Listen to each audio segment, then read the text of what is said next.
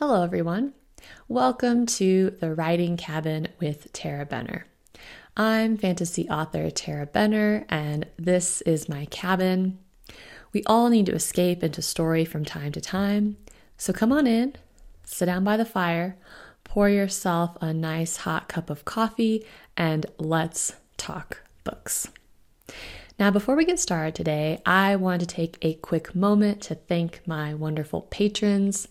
Patrons, your support not only funds the creation of new short stories, but it tells me that you enjoy my books so much that you want to support them and me directly.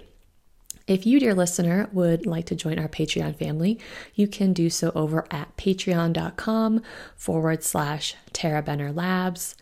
I create a brand new piece of writing every single month for my patrons, as well as a bonus video diary. And this coming month, I'm going to be publishing part three of The Silverflame Dragon, which is a brand new prequel novella. You can also gain access to my entire library of Patreon exclusive stories for just $2. In that library, you will find a spicy alternate epilogue to Warrior Witch, plus about 17 unpublished Witches of Mountain Shadow short stories, an unpublished novel, um, all kinds of things. So, again, that's patreon.com forward slash Tarah Benner Labs. This week's featured book is Blood Ties, the standalone prequel to Ether Witch from Gabriel and Wesley's perspectives. Wesley Pierce just made detective, but he's at a serious disadvantage. He's been drawn into a string of unusual murders committed by a creature that doesn't exist. His brother Gabriel knows something he doesn't that Wesley's killer is a vampire. Gabriel Pierce is a hunter, a supernatural predator who slays witches and werewolves. Wesley has no idea what his brother does after dark, but Gabriel is determined to stake the killer before Wesley gets too close. If you're a fan of the Witches of Mountain Shadow series, Blood Ties will give you brand new insight into Gabriel and Wesley's characters before they came to Mountain Shadow.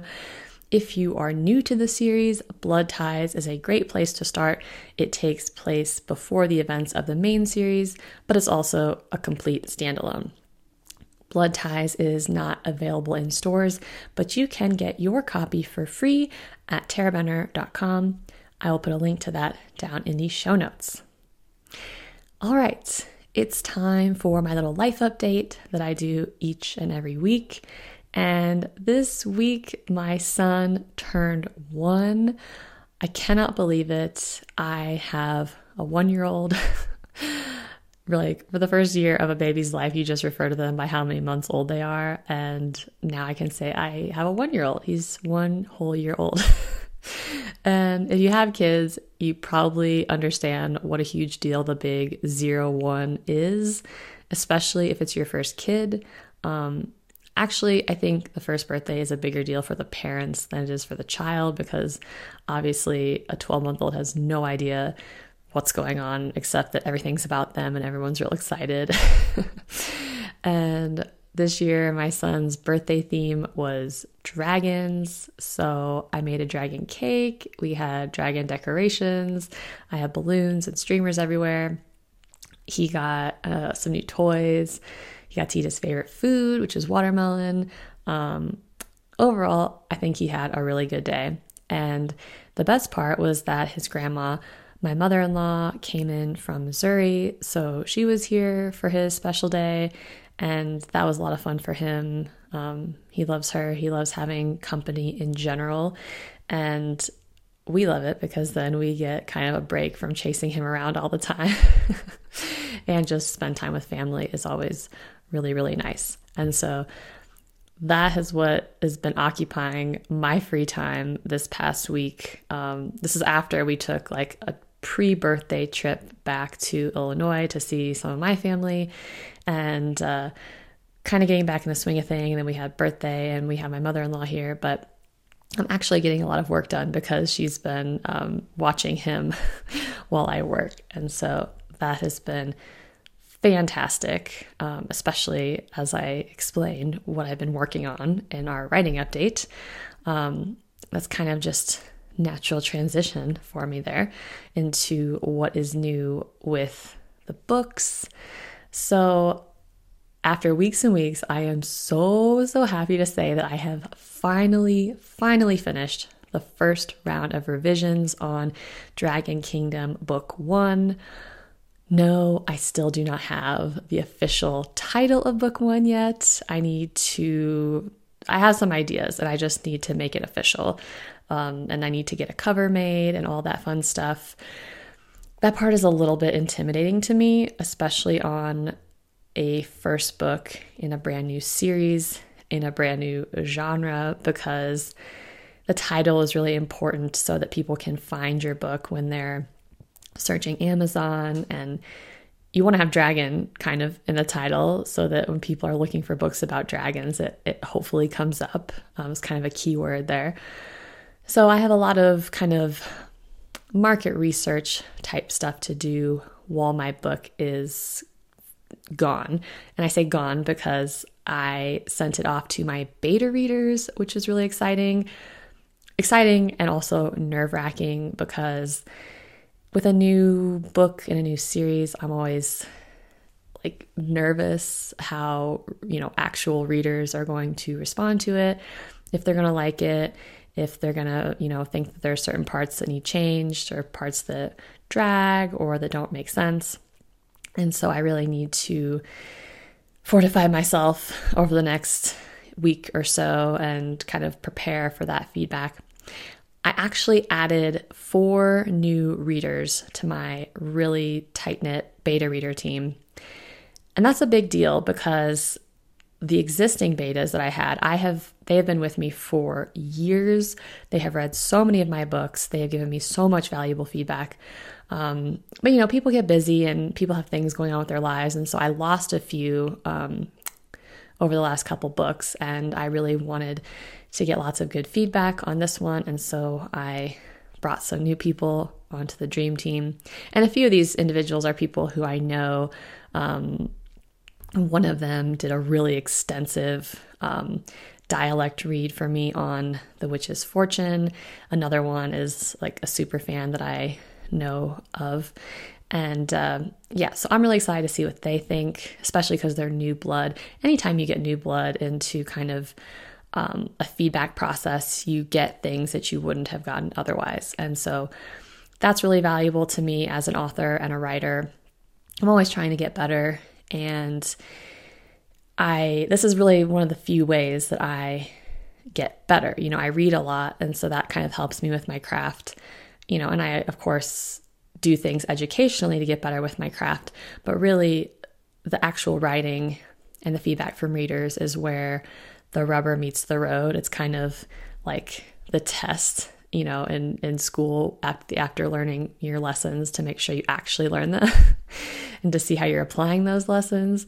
Um, and so, yeah, this is this is a really important part of my process, especially because I don't like I try not to read my reviews anymore. I will, when a book is new, go in and read, you know, some of the ones as they come in. But once a book gets to a certain point and I'm comfortable with kind of the feedback I'm getting and the ratio of reviews and everything, as far as, you know, good reviews way, way out balancing any negative or mixed reviews, I stop reading them because it's very disruptive to my day to day process to get a constant influx of feedback from people.